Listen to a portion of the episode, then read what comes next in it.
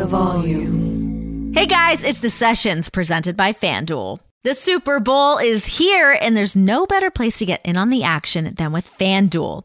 FanDuel has awesome exclusive Super Bowl offers for both new and existing users. There's going to be tons of different bets and new markets available for the game. You can combine multiple bets into a same game parlay, and you can continue to jump in on the action at any time with the live betting. And when you win, you get paid fast. Download the FanDuel app today and start making every moment more during Super Bowl 57. Disclaimer 21 plus in select states. Gambling problem? Call 1 800 Gambler or visit fanduel.com slash RG for Colorado, Iowa, Minneapolis, New Jersey, Pennsylvania, Illinois, Tennessee, Virginia, and Ohio. 1 800 Next Step or text Next Step to 53342 for Arizona. 1 888 789 7777 or visit ccpg.org slash chat for Connecticut. 1 800 9 with it for Indiana. Visit ksgamblinghelp.com for Kansas. 1 877 770 STOP for Louisiana. Visit www.mdgamblinghelp.org for Maryland. 1 877 8 HOPE NY or text HOPE NY for New York. 1 800 522 4700 for Wyoming or visit 1 800 gambler.net in West Virginia. Welcome to the sessions. How is everybody doing today? Hopefully, everybody's feeling good, looking good, doing good, all of the above. I'm currently recording from um, the floor of where my pseudo studio space used to be. We are like eyeballs deep in renovations at my house. So I'm sitting on like chipped wood floors. I probably have splinters in my ass. But hey, the show goes on, you know? So, that being said, I am joined by the legend himself, Samoa Joe. So happy to get Joe on you know, talk about different moments in his career, things that he's been through, things he's seen, things he's done, how he's, you know, winded up with his time here in AEW, things he wants to leave the next generation with, some matches that he's uh, exceptionally proud of, to his new foray into the, the acting world and the voiceover world. Also, we get into like his like insane artillery of weapons that he has in his house, and now weapons that I have in my house because he likes to send weapons to my husband. We we get into the whole thing. It'll all make sense when you listen. All right, guys, enough from me and my splintered butt on this floor. I'm going to hand things over to uh, my guy, Samoa Joe. Enjoy.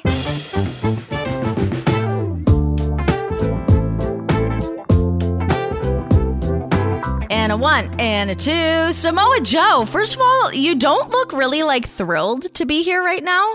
Well, I'm ecstatic. This is one of the best times I could have used here right now. There's, yeah.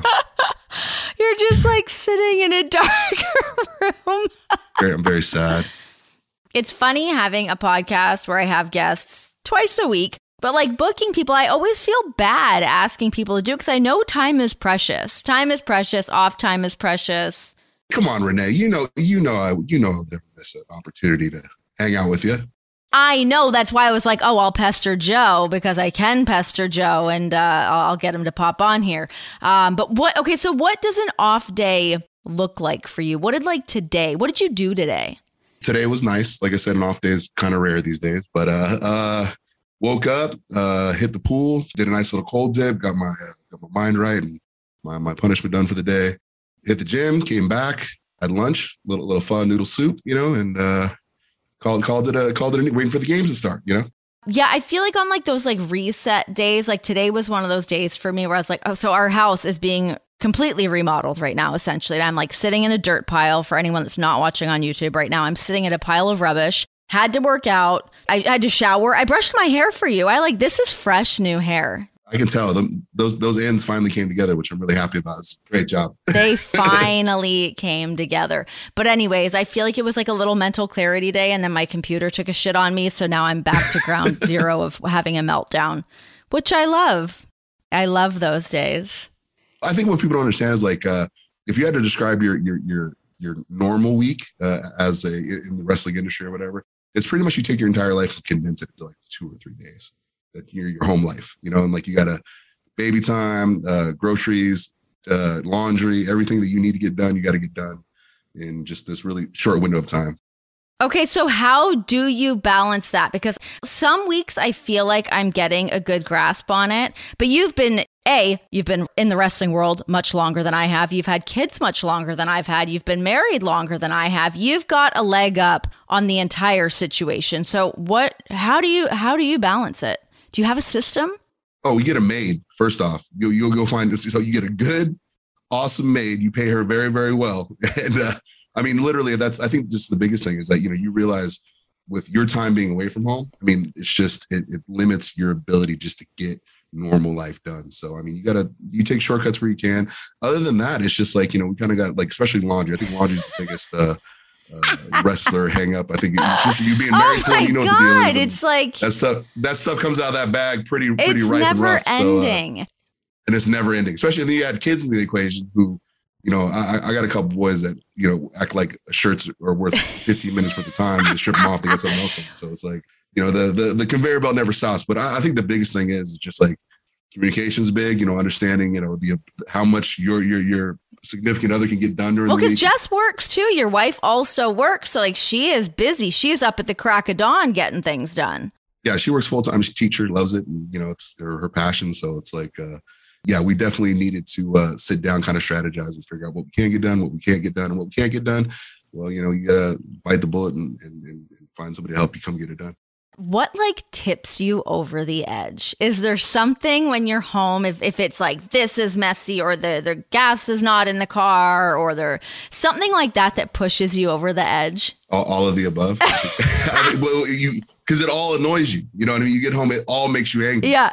But as the years go on, you you start to realize, all right, I can't be mad about everything when I get home because I'm just making myself miserable. So you you just kind of all right, you don't mind stuff as much. But I think my big thing is is like you do not ever. I don't care if it's a life or death emergency. Never take the chargers out of my bag. oh my god. Do not touch the, the tech in the bag. There's nothing that makes me more angry than arriving somewhere, digging in that bag, and then just knowing you have to walk over to the Newport News and buy some eighty dollar charger. That's you know, like it's just. I think that's the biggest. That's the only really thing now. Everything else flows off me, but that one thing, man, if, if you greatly hinder my travel progress, oh, that's that's instant. That is infuriating, especially if you or if you're just missing the plug and you're like, "Can I plug it my thing into the TV?" Is there like going to be one of those switches where you can just not like omit the USB port? Oh my god! Let's be honest. Like the majority of USB ports in hotels and or airports are mad. Oh my Like, You don't want to plug anything into the. I mean, they look rough. You know, I mean, they look like they got like a cough and wheeze when you look at it. like the USB ports are all jacked up. It's not not really the healthiest thing you want your phone to. I don't think that I've ever actually seen you mad. And what's funny is that like so while I was like thinking about like things to talk to you about, you are one of the most scariest men when you switch to walking out the curtain. When you are walking to the ring and you're beelining and you are in Samoa Joe mode, I stay the hell out of your way. I know you pretty well and you're like one of the sweetest, nicest men, which usually the most dangerous men in the room. But you also know I can't wait for an opportunity to check into the boards. You know, just kind of put you up against the wall. But I always feel like it's like the most dangerous guys in the room that don't have to like over exude themselves to let people know that they're a bad motherfucker. They don't have to do that. And that is you. But I've never seen you like ever actually mad. I would love to see that from a distance. I, I think it's because you met me a, a very later uh, version of me, which is maybe kind of toned down a bit and uh, understands the impact of his actions. And, uh, has been told that you know uh, when I when I flip out, uh, everybody kind of goes on high alert. It gets weird real fast. So it's like, I, yeah, I mean that's basically it. I just I just I've I've learned uh, how much trouble comes with outbursts, and, and trust me, I've probably been uh, prosecuted to the hilt whenever I've uh, popped off and gone crazy and stuff. So yeah, I mean, I just I, I just a lot a lot of hindsight is really what it is. What kind of trouble are we talking here? Are we talking like trouble, trouble, or just like bratty outbursts? Both, you know, like uh, for context, I think I think I'm probably the most fined and suspended guy in TNA history. Maybe not by this point. I don't know. For what? Like what kind of things were you doing? I don't I don't know these stories. uh, you know, I just I just get upset at you know things, and I and I just wouldn't handle the right way. You know, I, I flip out. Well, here's the thing: it's never physical. You know, I've never assaulted anybody, never uh, you know threatened anybody's life, or that's not into me. But I think if anybody's been around when I'm, which I, guess you have, when I'm hot and I'm shouting about things, I'm told it's like very terrifying, and it seems very like violence is about to pop off and stuff. So I mean, I think that's really the gist of it. I remember at the time too. It was like anytime I had a big pop off and like somebody else would have something similar, like it, I was always punished way more. And it was like, well, you're just scarier. It's like, all right, cool. Well, I guess if you're scarier, but also if you were doing it more often, you overstep the boundaries enough already. You were already in the deficit. Another reason too is just like I've, I've had the tremendous opportunity to kind of be, be in there to kind of you know roll around with and mess with some of the baddest dudes in the world, and you know that's humbling really really quick. You know what I mean? You get loop chug about three or four times the same way, and the guy tells you it's coming. I mean, it, it, it has a tendency to make you kind of uh, have some clarity on what's a real danger situation. We all need one every now and then, a little danger in your eye. Um, okay, let's take things back to early days, Joe, because you are from a family of performers. You have been in, you've been an entertainer your entire life.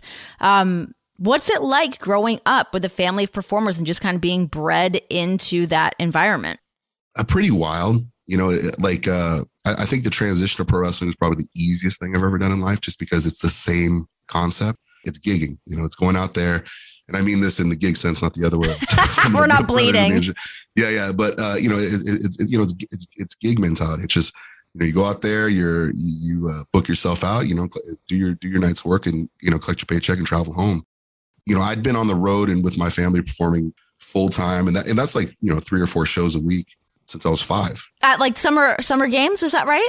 Yeah, that was that was my first like dancing debut. Was my father made a terrible miscalculation on how quick the girls could get to and from the 50 yard line, make a costume change, and get back out there for the next number.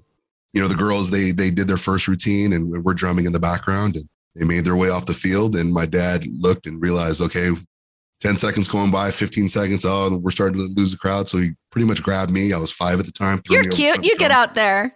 I remember stall. You know, like it wasn't Stretch. like go get him, kid. Stretch. Go get him, tiger. He's just like stall. and so, you know, went out there wide eyed, terrified, did my thing, you know, walked back. I think something like 60,000 people in the LA Coliseum or however how much it holds. Don't, don't quote me on that. and, uh, I never had stage fright after that again. It was just like legitimately, like I never, I've never been scared to go up in front of people, never whatever. Cause it was like after that, it was just shock therapy. It was like, there you are.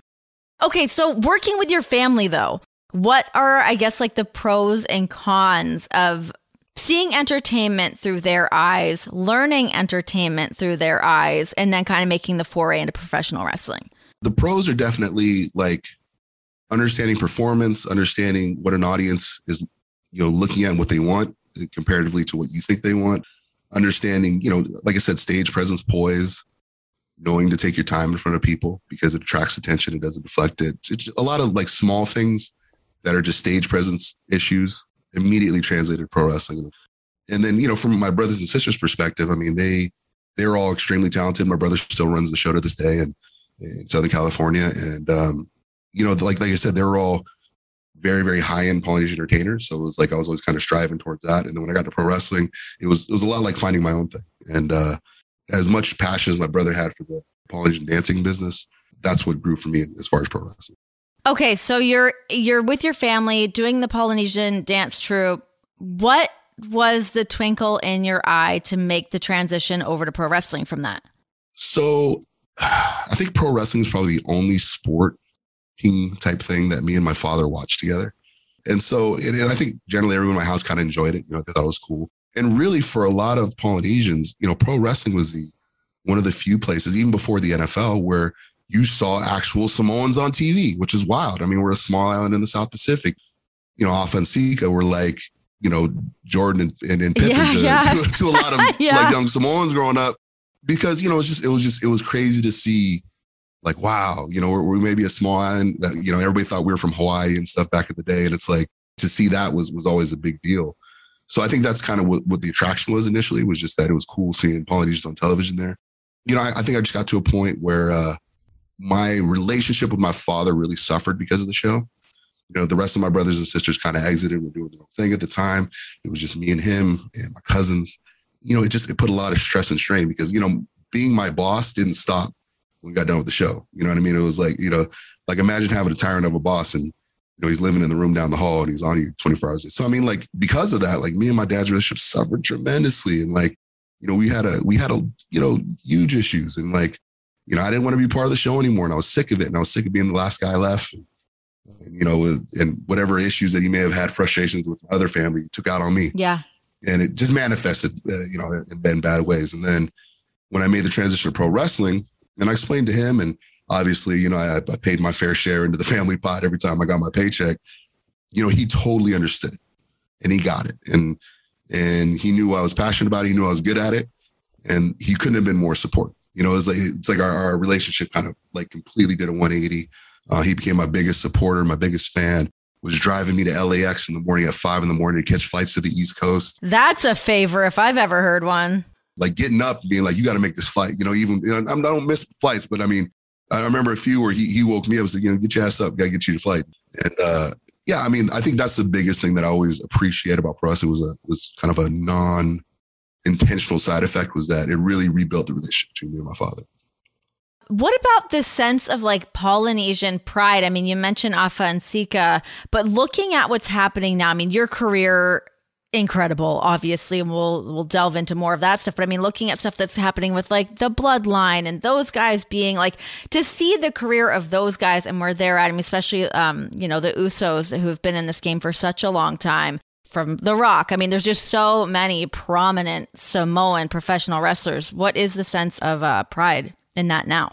Uh, it's overwhelming. You know, obviously, uh, you know, the stuff that the Bloodline are doing great. You know, the Usos are both real good friends of mine.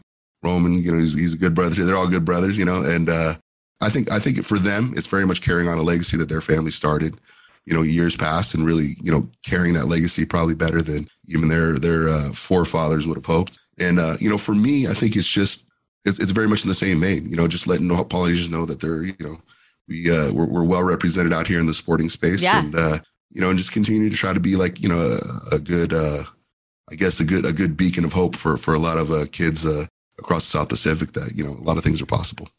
Okay, so young Joe, five years old, being thrust into the spotlight at the summer games, your career through professional wrestling. I mean, you have been there and done so many different things, working different promotions, carrying championships, having all these amazing things.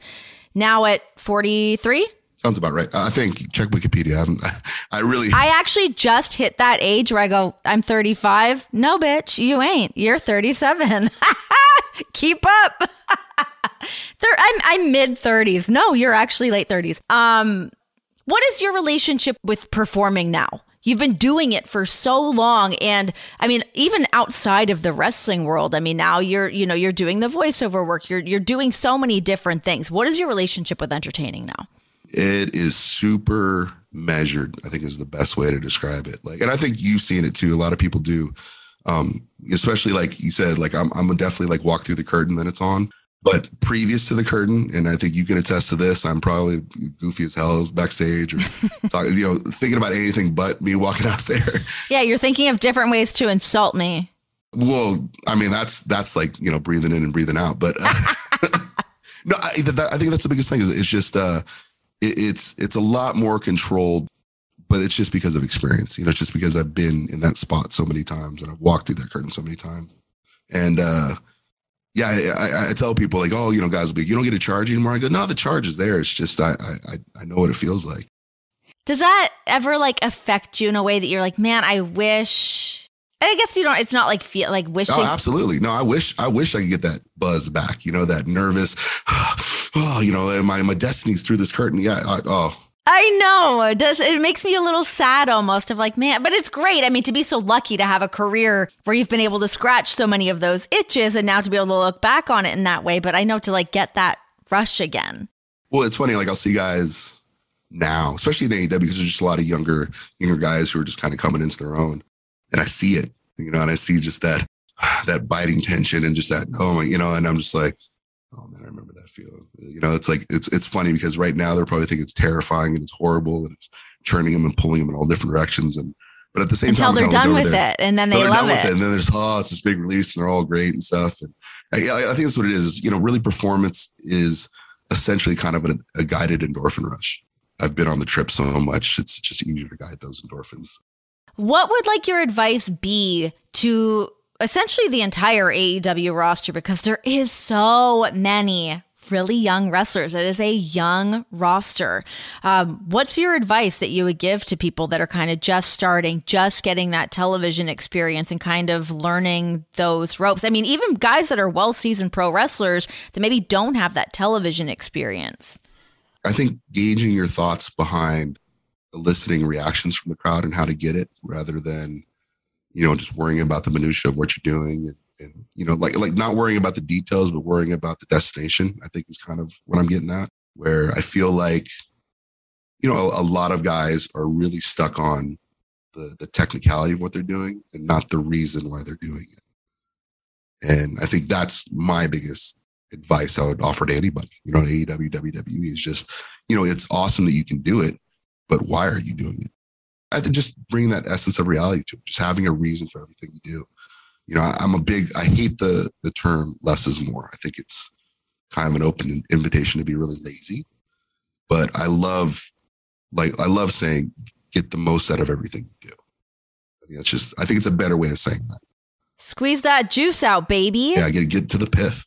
yeah, get it all out. Um, okay, so the past what five years have been like quite an up and down for you. Uh, I, I've seen beyond that. I mean, probably past decade's been pretty wild.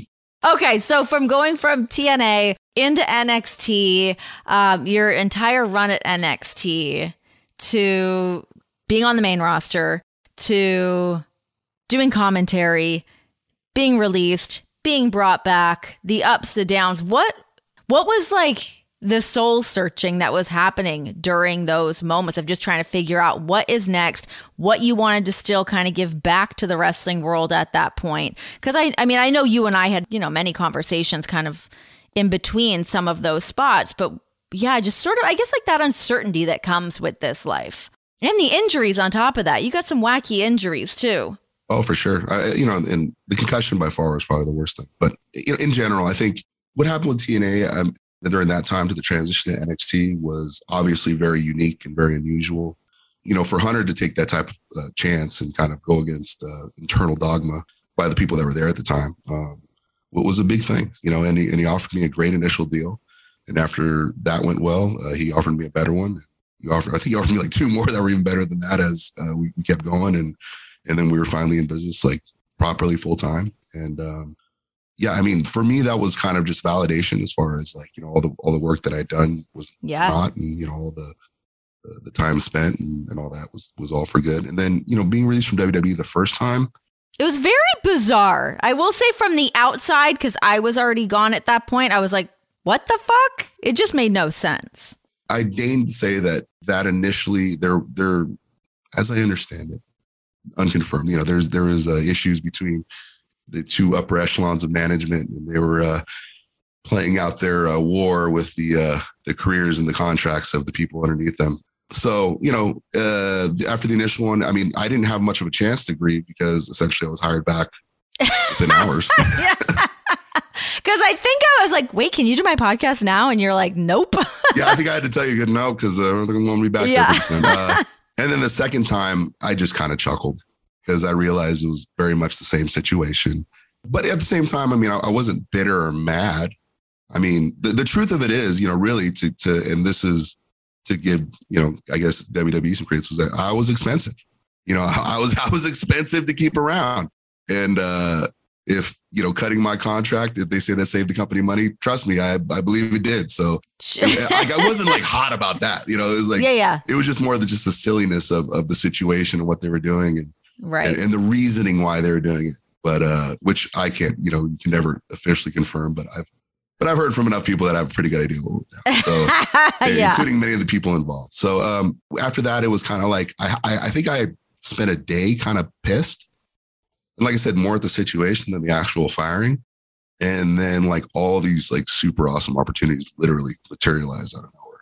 Isn't it crazy how that happens? That like I feel like that. I, I feel like when you put in the work, which obviously you do, I feel like you kind of get met on the other end with all the other opportunities. I, I can confirm that is that is absolutely the case. You know, like I really wish I could say it was some, you know, miracle stroke of luck, but it was just literally um it, it was kind of refreshing to see that a lot of the groundwork I laid and just, you know, just trying to treat people with respect and be kind and, and be open. And, and you know, and, and it came back and visited me, a guy that, you know, I had met 15 years prior, uh, and was a good, good, we had a mutual friend and we hung out, watched pay-per-views together a few times and, and stuff like that, you know, and he was, uh, yeah, I don't, I, you know, he was kind of like just getting started out at New Line Cinema at the time and doing this thing. And then he gives me a call and he's, you know, a major producer at Sony Pictures. And he's just like, Hey man, uh, I got an opportunity for you. It's, it's pretty crazy. And he goes, obviously, are you available? So, yeah, yeah, sure. I'm available. It's just been made available. And he goes, uh, you heard of Twisted Metal? I said, yeah, the video game PlayStation is great. He's like, Sweet Tooth. And I was like, oh, I'm in. I'm in. Let's do it. You know, like, so he had me read for the part and they loved it. And uh, the rest is history. How was that experience of doing that for you? You had to go into the studio and do it? We did actually a lot of location shooting. So we filmed uh, up in New Orleans and, uh, um, yeah, a lot of crazy, hot, uh, sweltering days out in the sun, various locales and driving crazy, uh, uh, Mad Max rigged up with no AC cars, you know, and chasing each other in the desert. So it, it, it really, really cool uh, from the uh, Mad Max standpoint because uh, you know, it's just awesome jumping and driving cars, but pretty crazy as far as uh, you know, some of the some of the crazy weather we dealt with down in Louisiana.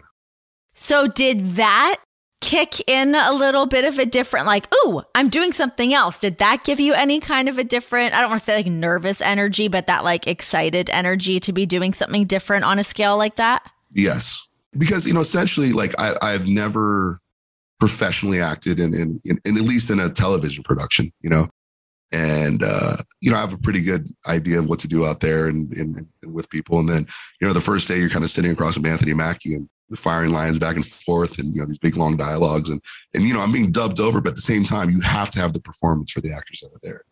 And for me, I just looked at it as like, well, this is just free practice. You know, worst comes to worst, they'll fix it in post. But yeah, you know, I'm gonna give my all. And then you know, it, it was cool because as we got into the production, work with these guys, learned so much uh, you know, you're, you're nervous every day because obviously you don't want to let anybody down. You want to make yeah. sure that you know everything's expensive. Everything, time yeah, is expensive. Time is expensive, and so uh, that was my thing. I, you know, I, I went in there and, and it, it, was a no lose situation for me, and uh, a well paid no lose situation. So I kind of took it for everything it was and just had a lot of fun with it. Did that, I guess, like whet your appetite for wanting to get into doing more stuff like that? And a little bit of a nice breather to not take some bumps for a while, right? Give the body a little break but you know, aside from that, like just that between that and the and, and, the voice acting for video games and stuff, it's just giving me a chance to be a different character. Uh, for me, that's just really exciting. It's, it's cool just to kind of expand a little bit and do some other things, take some characters the other way. So um, that that's the biggest benefit for me. I'm pumped for you to get to see these opportunities and see different things kind of come your way. Um, Cause yeah, hell yeah. It's like you plant those seeds and you wait for them to start to sprout to see what's going to take off, what's going to make sense. Um, I, I really feel that for myself in the last couple years as you like kind of drop a little seedling here and there. And then all of a sudden it's like, and it takes a while. It's never that overnight thing that just happens. It's kind of the patience that comes with that and like nurturing certain things to like have them kind of come to life. To your point, I think is kind of what I've really learned is that, you know, I've, I've, some of the smaller moments in my life and the smaller interactions that I've had have paid off huge later on. And I never expected them to. You know, I just was trying to just be cool or say what's up or, you know, homie was righteous. All right, cool. You know, like, and a lot of that, uh, whenever I've found myself in, uh, I guess, career peril has uh, just immediately materialized and, and like come with a lot of great offers, a lot of great things.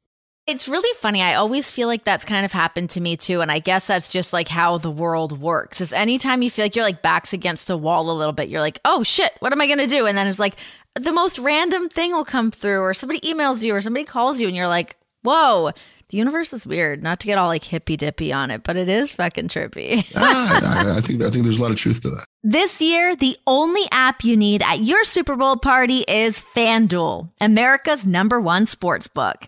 Download FanDuel now and use the promo code Renee, R E N E E, so that you can bet Super Bowl 57 with a no sweat first bet. You'll get up to $3,000 back in bonus bets if your first bet doesn't win. FanDuel lets you bet on everything from the money line to point spreads to who will score a touchdown. Now, all of that is on the top rated sports app that's safe, secure, and super easy to use. Best of all, you can get paid your winnings instantly. So join FanDuel today with the promo code Renee, R E N E E, to claim your no sweat first bet on Super Bowl 57. Make every moment more with FanDuel, the official sportsbook partner of the NFL. Disclaimer 21 plus in select states. First online real money wager only. $10 first deposit required. Bonus issued as non withdrawable bonus bets that expire 14 days after receipt. Restrictions apply. See terms at sportsbook.fanduel.com. Gambling problem? Call 1-800-GAMBLER or visit fanduel.com slash RG for Colorado, Iowa, Minneapolis, New Jersey, Pennsylvania, Illinois, Tennessee, Virginia, and Ohio. 1-800-NEXT-STEP or text NEXT STEP to 53342 for Arizona. 1-888-789-7777 or visit ccpg.org slash chat for Connecticut. 1-800-9-WITH-IT for Indiana. Visit ksgamblinghelp.com for Kansas. 1-877-770-STOP for Louisiana. Visit www.mdgamblinghelp.org for Maryland. 1 877 8 HOPE NY or text HOPE NY for New York. 1 800 522 4700 for Wyoming or visit 1 800 gambler.net in West Virginia. You like to send weapons to my husband. Yes, I do. I would like to say I, I hate it. I don't hate it, but it does crack me up. If something just like comes to the house, it just says Mox on it. Odds are it's from you. It's a sword, a battle axe. Yes, which The more I, ridiculous the weapon, the better I like to send it to Mox.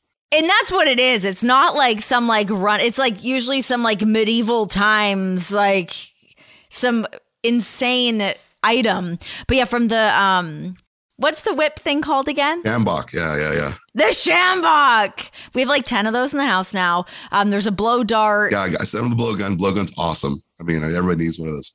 It's just so many ridiculous things. So you enjoy a, a good weapon. What what else do you have in your garage? What kind of ridiculous items do you have that my husband has not been gifted yet, so that I can prepare for these? Oh, I you sitting next to me. I wish I could turn my camera. I have a bucket of weapons. Just sitting like just like a room right red rubber bucket. Yeah, I, in fact, I'll tell you for so you can throw this in post. I'll take a picture of the bucket of weapons and you Great. can put it up on the screen. I'm a big history buff. This is where it all started. I mean, I I, I love you know the, the the great battles in history. I love you know reading about how societies and civilizations you know proceeded, migrated, conflicted, the whole nine. So, and one of the things was is you know when you talk about medieval battles and stuff like that, you know you don't really think about all just how crazy it really was. So you know you pick up a, a battle axe over here, let's say, and you think you think yeah you, yeah actually pick one up. Give me a second. here. Let me grab my battle axe real quick. What the fuck? So, for instance, got here a nice little Viking bearded axe, and you say to yourself, "Wow, that's pretty cool." Now, do I go outside and hit stuff with this? No. Do I kill water balls with it? I don't. Maybe I should. I hear it's pretty fun. But really, it's just it boggles my mind that somebody sat in a field for two hours swinging this at somebody else and lived. Like that's just wild to me. So that's kind of how it started. It was like more of like a, a a visceral appreciation of history. But as time went on, uh, there's various people in my life I just like to send ridiculous weapons to, just because the, just the conversation they have to have with their wives, like, why is there a broadsword on my front doorstep right now? So you have other people other than Jon that you're sending these ridiculous things to. Um, no, Jon is currently the only guy right now. Okay. Yeah, yeah. There there have been others in the past, but uh, yeah, Jon is only the current guy that I send arms to right now. Have you ever had any kind of incident where you've needed to call upon a weapon? Well, this is how the whole Sjambok thing got started. Was somebody had gifted me one, and uh, to where I was like, oh wow, it's kind of a weird looking thing. And to give everybody an idea, it's a basically a small medium. It's essentially a riot whip, and you know have a terrible history of uh, South Africa and all this stuff, and it's, it's a horrible weapon. But somebody decided to give me one. Of course, I decided to give one to Jon, but. uh Hell of a weapon. So, Hell of a uh, weapon. You know, I, I, I kind of had it and just had it in my closet. Didn't really think much of it. It was just kind of, oh, cool, cool little thing. And I remember we moved into our new home, and this was uh, my, my first son was just born. He was very, very tiny. And we're in our room and we're listening to the baby monitor. All of a sudden, we hear this clack, clack, clack. So I run into the baby's room. You know, nothing's wrong. I, I thought fell out of the crib something. Clack, and like I look at my window, and somebody's like, I see a chip in the window. And I, you know, open it up, and there's this guy. He's basically in the middle of the street, and he's just hucking rocks at people's windows. And you know, for whatever reason. And uh, I remember I walked out of my house, and you know, the guy's stumbling around, he's throwing stuff, and I looked, I go, "Hey, uh, MFer, what are you doing?"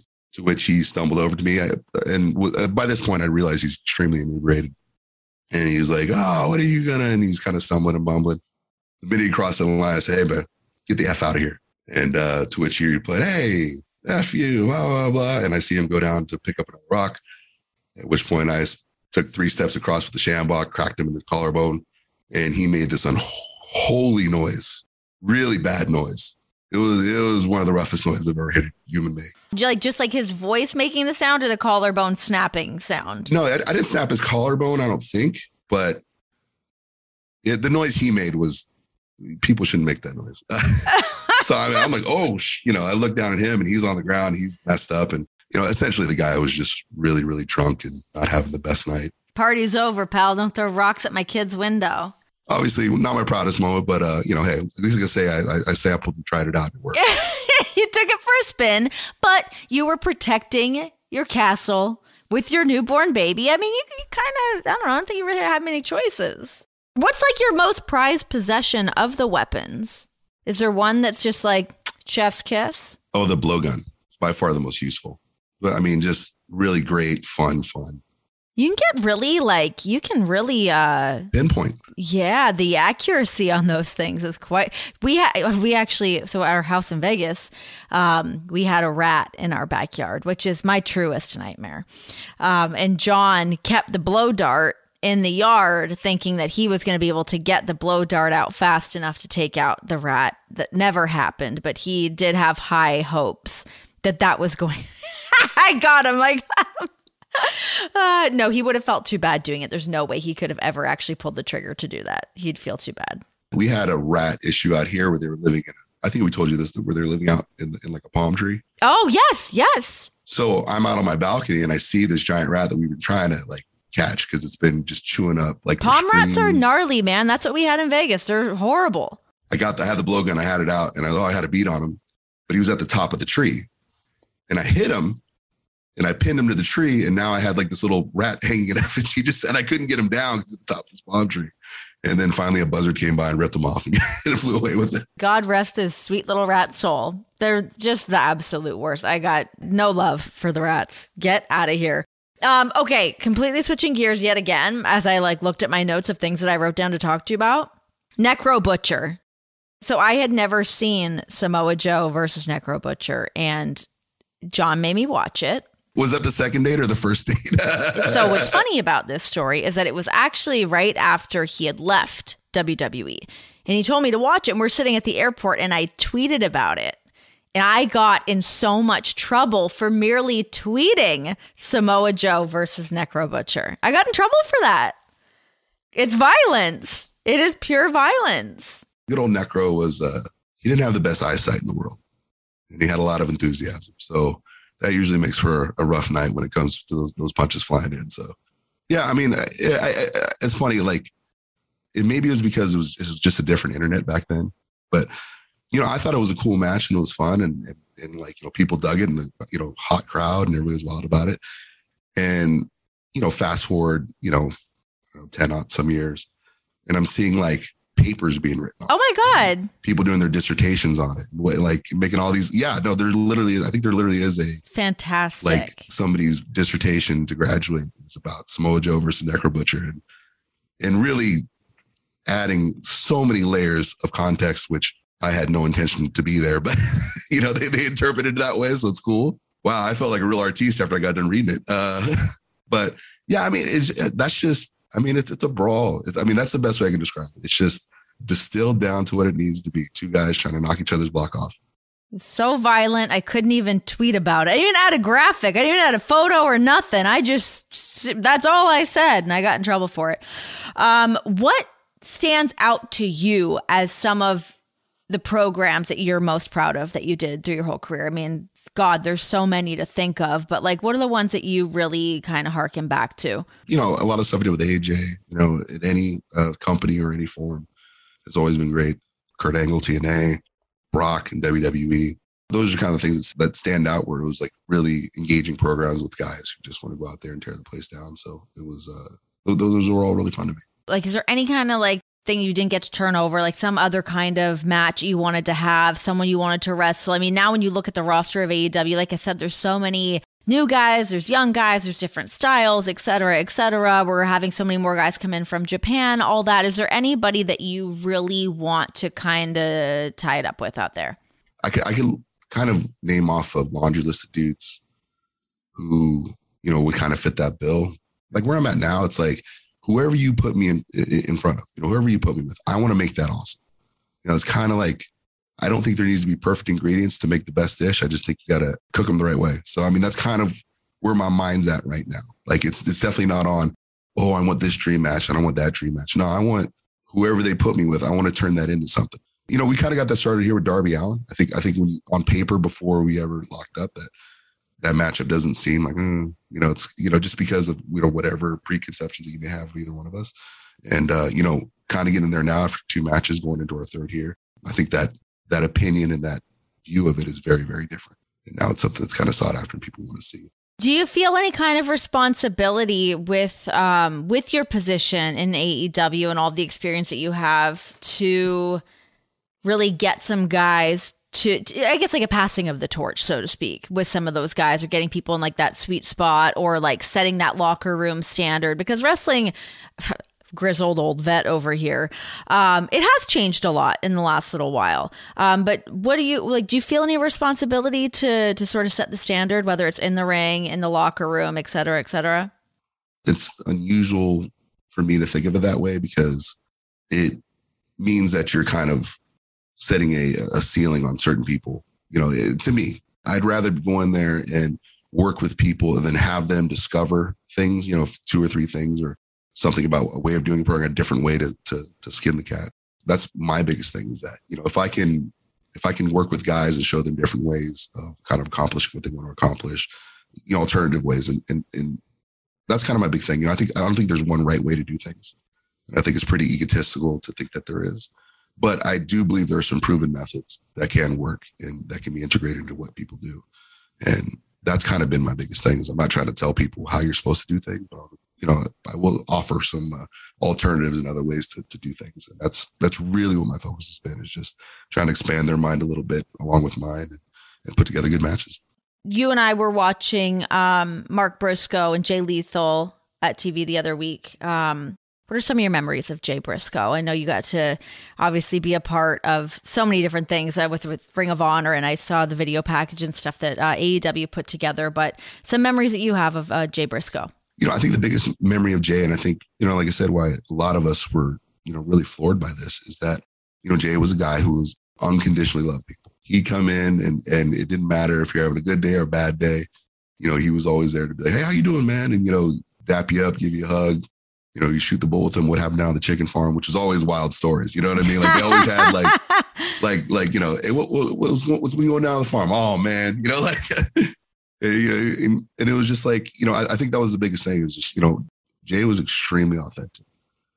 Ah, you know, like I said, we're we're we're all gonna miss him just because just the fun, the hilarity, you know, like the, the the good times after the show, the great matches. It's just all that kind of goes away. It just it, it leaves a big void, and I think that's why it hit a lot of people so hard.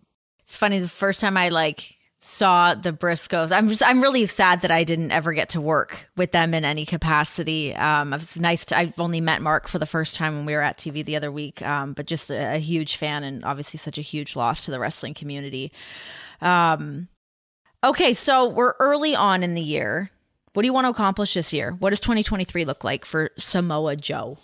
You know, obviously we, you know, we're we're always hunting championships. And, you know, when we get our television championship back and uh, our TNT title back together, and honestly, I'm at a point now where, where I'm having a lot of fun. You know, especially uh, at AEW, and uh, we as performers sometimes we get caught up in our own BS, uh, you know, a little bit too much. And I think, uh, you know, sometimes we don't present ourselves in the best possible way in the public eye, knowing that you know we provide a service. You know, we're out there to entertain people and to make people happy. And, and a lot of a lot of that is uh, you know kind of keeping up our own appearances and stuff like that. And though while I don't tell everybody never to uh, you know hide your feelings or suppress your feelings, um, you know I think sometimes we share too much. You know, you know they, they don't need to know that uh, me and Delta got a beef on Thursday. Like that's going to fix anything. Because trust me, I've seen everybody try to do it, and it doesn't. They do not move any faster if you call them out on social media. You know, that just So I mean that, that that that that's kind of my thing. I just I'm keeping it I'm keeping it very positive in the sense that you know I I've been blessed and fortunate to be in a career where I get to go out and entertain millions of people every week, and uh, I've managed to stay in this career for much longer than what is expected, and uh, you know I just want to continue to do that at the very best level that I can. It just made me think of of you like joining AEW because I feel like, and I could be wrong, but I feel like you were maybe at a point that you were considering maybe hanging up the boots. What was it about AEW that made you want to keep going? If that was the case, maybe I'm wrong. Oh, all the money they threw at me. I mean, immediately yeah. threw all my morals away and all my. No. Uh, hey, we got to get paid. I mean, you already said you come at a steep price, so. No, you no, I was, I, I, I was, I was legitimately thinking about hanging it up you know, for health reasons, you know, obviously still coming out with concussion and still, you know, dealing with just the very, you know, end effects of that and, and getting back in the ring healthy and like transitioning back to in a physical state where it's like, you know, I could do something for a, a good period of time and like not like want to pass out. What was that like being at home, kind of struggling with that? Because again, correct me if I'm wrong on this, but I know you got hurt in the ring, but then you also got hurt on a shoot as well, right? Yeah, on a commercial shoot. Yeah, but essentially, you know, a table didn't break like it was supposed to, and I basically caught two concussions very close together, which is terrible. Um, to that point, though, you know, I did take a year off doing commentary, a little, a little, uh, maybe a year and a half off, which helped me tremendously, and I and I do not regret taking that time. I wouldn't change it for anything. That allowed me to get healthy, get my mind back together, get get back into a, a place where I felt confident even doing anything physical. And I realized if I would have rushed that and I would have done that, I probably inevitably would have not returned to the ring at all. So I am happy I handled that well, despite wanting to kind of get after it. And like, when you say you handled it well, like what you were just like happy to be doing what you're like, you were happy to be in the commentary position. You're happy to still like be in the fold of things. Like, were there some internal struggles of what that was like? Because I mean, getting into the commentary world, as I can attest to, is like it can be a doozy. It can be a lot. And transitioning into that when I'm sure you're used to being on like the physical side of things, was it hard to call matches when you want to be out there doing it, or was it just kind of fun to flex that new muscle? No, I think if anything, the you know the hardest part about commentary is the, a man in your ear. I mean, you can tell you. I mean, you can attest to that. And it's just because you know he's very exacting. He wants what he wants. No beef with that. I mean, okay, I get it. You know, I just thought about what I'd want people to say about me when I was there. and and that really was kind of my main focal point is like you know if if i'm you know so and so how would i want to be talked about if i was if i was on top and i was putting on pressure and beating up this guy how would i want that described? And really that's kind of the mindset i took into it. I, you know i wanted to enhance whatever you know performer was in that ring. I wanted to enhance you know how they how they appeared in the, in, in the eye of the fan and, and that was really kind of the only thing that I really had you know the only singular concept I kind of tried to keep in my mind while I was doing it. But I enjoyed it. You know, it was a great time. It was, I was working with great people. Um, you know, Michael Cole is probably a guy that is really unheralded. Oh my God. What a guy. I feel like I talk about how much I love Michael Cole all the time, but like he's truly exceptional. I gained so much respect for Michael Cole and seeing what he actually does for the company like you know and it goes far beyond the camera far beyond the camera and whatever. And you know seeing what he has to put up with and seeing what he has to deal with. And yeah. see, you know like i realized this this is a man who like anybody else in the world would would have would have broke under the pressure that he's put on under consistently week after week after week. And um just he was a big help too because like he fully believed in me uh you know did everything he can to, to put me in the best position to succeed. And uh yeah i mean he he, he made that transition very easy um, while we're talking about you on commentary, um, I would be remiss to not bring up the braid. Why did you lose the braid? Can we bring the braid back? Because I was a fan. So braid was lost because of twisted metal. Because with a head of hair like that, not a lot of guys are lucky to have the follicles that you have, and I feel like it's a little bit of a slap in the face to just get rid of the beautiful hair.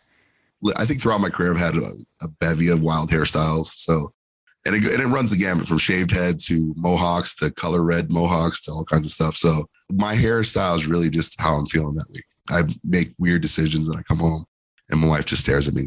How does your wife react to like watching you wrestle and stuff now? Like, how has her relationship with your career changed over the years? Nothing bothers her. She knows when I'm hurt. It's amazing. She's better than most people in the business. Like, she can tell when I'm hurt, I'm not. And like, I, there's some things I've taken where she's just been like, everybody in the room thought I was dead, and she's like, he's fine. You know? and then there's times where I'm legitimately hurt, and I'll get a text from her, "You're hurt, aren't you?" Yeah. like so. She's a grizzled old vet. You know, like what can I say? She she's seen it all. I mean, and like I said, she she's known me for years, even before my career. And uh, you know, seeing me bloody, bruised, uh, cut up, sliced up has been the majority of her time seeing me in life. So uh, it's just really no surprise to her. it's an old hat for her. That just uh, reminded me of the time that I got kicked in the face on commentary. You were the only person you're like, "Are you okay?" you texted me. You're like, "What the fuck?" Did you just get kicked in the head, dude? Is your dog Big cool? boot. yeah, yeah. Fucking got my ass. Slow mo that shit. And I didn't even get a bloody nose. Some bullshit. Anyways, listen, I could have you on here and shoot the shit with you all day and probably tell a bunch of stories that we shouldn't tell. Um, but I will, uh, I will let you go back to your off day. I appreciate you jumping on here. I'm with you know, I gotta admit, I'm surprised you didn't bring up my my sparkling Canadian racist. Well, I started to when I said you have all these really offensive burns towards me. Can I? I mean, I guess I can say what they were. They're not actually offensive. This fucking guy, this sat with me for a week, a week. And I said it to Jon. I was like, you know what Joe called me this week? He called me a snowback maple sucker. Am I allowed to say that? I'm allowed to say it, right? You're allowed to say it. That's why I told it to you because I knew it would be like a brain infection in you, and you would you couldn't not say it. Well, because it was a clever burn. Like you can't help but laugh because it sounds so derogatory and really so does. rude, but it's very funny. Well, I think when I called you the representative from the Moose Appreciation Society, that kind of got you. Bull. I just like, well, I'm not going to change my Twitter bio But it's that, only it because, funny. you- as you know, I have I, I actually I love Canada. I know you love Canada. I do, I do. I'm I'm a huge. Uh, I, I got my boys in Toronto, have a good time up there. Vancouver, Ah, just that was you know it's on the west best. coast. That was kind of my first The little best. foray up there. So I have a lot of fun in We're, Canada. we're going to Canada soon. Canadian We've friends, got like a big all. loop in Canada. Know, so buckle wait. up for let's go get some Caesars and some poutines. We're gonna some Ah. ketchup chips, and we're gonna get some. I cannot poutine. wait. I'm so pumped. I need to like drop five pounds so that I can put 10 on. Are we going to Montreal? Should we get some smoked meat? No, we're not doing Montreal. We do like Toronto, Hamilton, Regina, Ah, Saskatoon. the, the salt of the earth Canadians. huh? yes. Oh, yeah. Oh, we're doing it. yeah. Uh, all right, go swing your axe handles around or whatever weapons you have there, and um, I'll see you at TV. Yes, you will. Thank you. Thank you to Joe for taking the time on a day off to hang out with me, uh, shoot the shit, talk his career, talk about all those uh, many different topics that we kind of sashayed around. So thanks to Joe for hanging out with me, and thanks to you to you guys for also hanging out. And don't forget, if you're liking things here on the sessions and you want another platform to listen to or hang out, download the AMP app. Hang out with us there Tuesdays, Thursdays, 8:30 p.m. Eastern Time. We will be there. I was gonna say be there or be square, and it it just is lame. But now it's already left my mouth. So you know, just be there. You don't have to be square. You can if you want, but just be there or here, whatever you guys want. It's your show. Do what you want with it. Listen to the podcast when you want to, where you want to. That's the beauty of it all, right? All right, guys. Until next time. This has been the sessions.